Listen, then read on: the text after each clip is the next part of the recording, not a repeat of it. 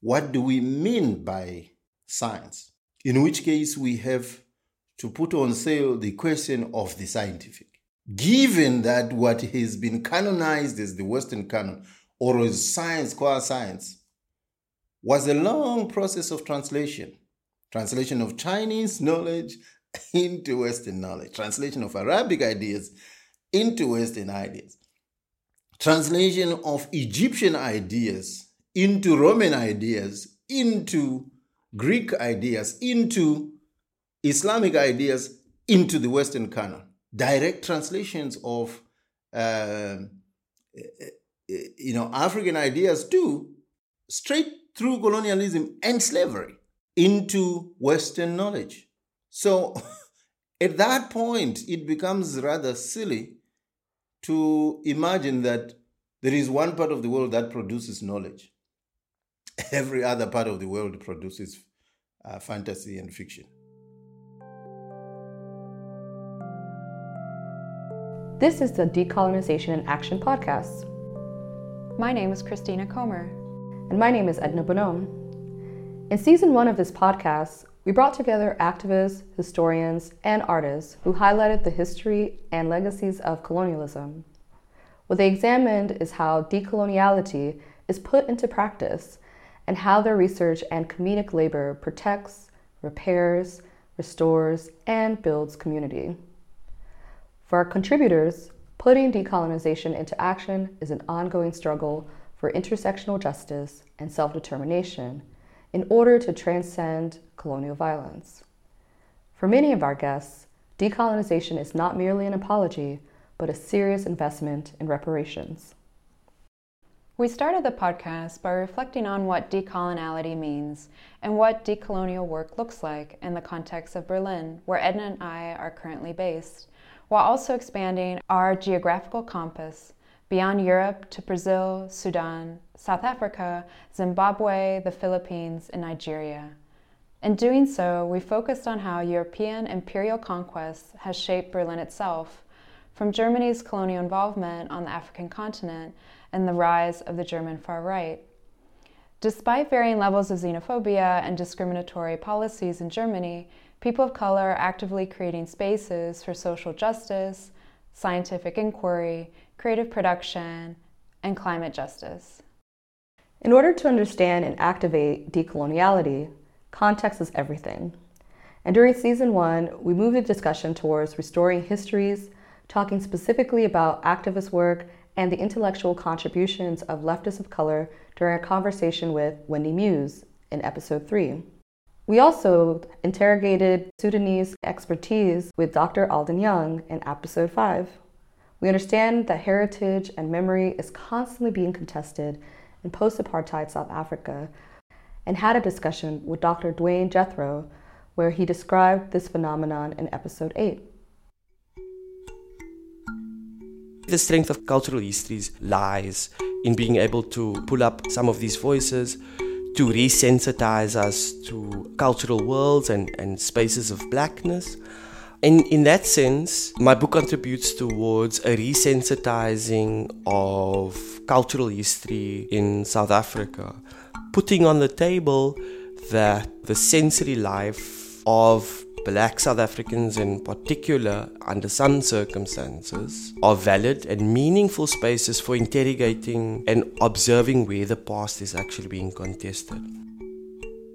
With the importance of context driving our discussions, we evaluated knowledge itself and how decolonizing epistemology is needed in order to dismantle the knowledge regimes of today established during the imperialism of the Enlightenment, as we discussed with Kate Cheka in episode 9. We talked about African scientific knowledge and African genius with Dr. Chakanetsa Mavhunga, as well as indigenous knowledges and healing practices in Brazil with Dr. Luisa Prado in episode 2. With Kiel Ramos Soares, we discussed colonial medicalization and forms of resistance in the Philippines in episode 4.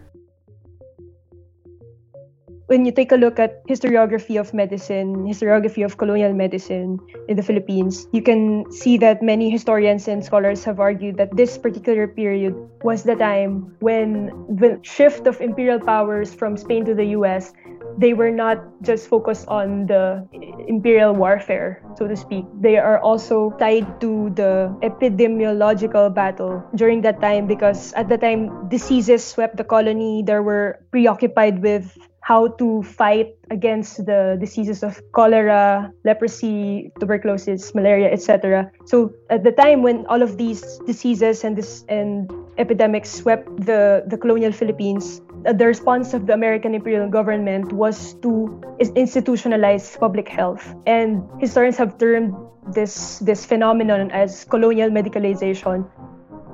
In addition to history and knowledge production, we also focused on land by discussing how European colonialism and racial capitalism contributed to the climate crisis, as we discussed with Rebecca Abena Kennedy Asante and Antoinette Yetunde Oni in episode 7. Which brings us to the final episode of the season, featuring a guest host, Dr. Sumugan Sivanesan, which focuses on the social summit at COP25 and activism led by Black, Indigenous, and other people of color from the Global South and the Global North. My name is Vanessa Nakate. I'm a climate activist from Uganda. I have been striking for 49 weeks now to demand for climate action from my government leaders and from the world leaders. Recently, I started a strike mainly to save the Congo rainforest, and it has been going on for 51 days now in a row. In Uganda, we've had crazy rainfall for two months now, whereby each day it rains, we expect people to die, we expect homes to be destroyed. So many people have lost their lives in this period where it has been raining so heavily. Many farms have been destroyed destroyed. As we know, Uganda basically relies on agriculture. So if the farms are destroyed, many people are left with no food and many people are left with no hope for the future. So that is what is happening in Uganda right now. The most uh, dangerous thing about it is that people don't know that this is as a result of the climate crisis, as we are not taught in schools that climate uh, change is a reality. So many people are ignorant about the situation, hence, they don't even know what to do about it and the government leaders are silent about it. They can't explain to the people that this is a result of the climate crisis, maybe because they fear that uh, the people will demand for action. But the good thing we are here, we the activists, and we are demanding for action and trying to teach and create awareness in the public. Gás, petróleo, carvão, deixai-os no chão. Gás, petróleo, carvão, deixai-os no chão. Gás, petróleo, Okay, my name is Nicole Oliveira. I am from Brazil and I'm director of Lat- 315 Latin America. We are here to um, ask for our countries and our region, Latin America and Africa, to be decolonized. We are being recolonized energetically by companies, European companies that are investing in oil, uh, coal, and gas blocks in Brazil and in Latin America. So there has been uh, oil leak of more than 10,000 tons that reach the whole Brazilian shore from northeast all the way to south.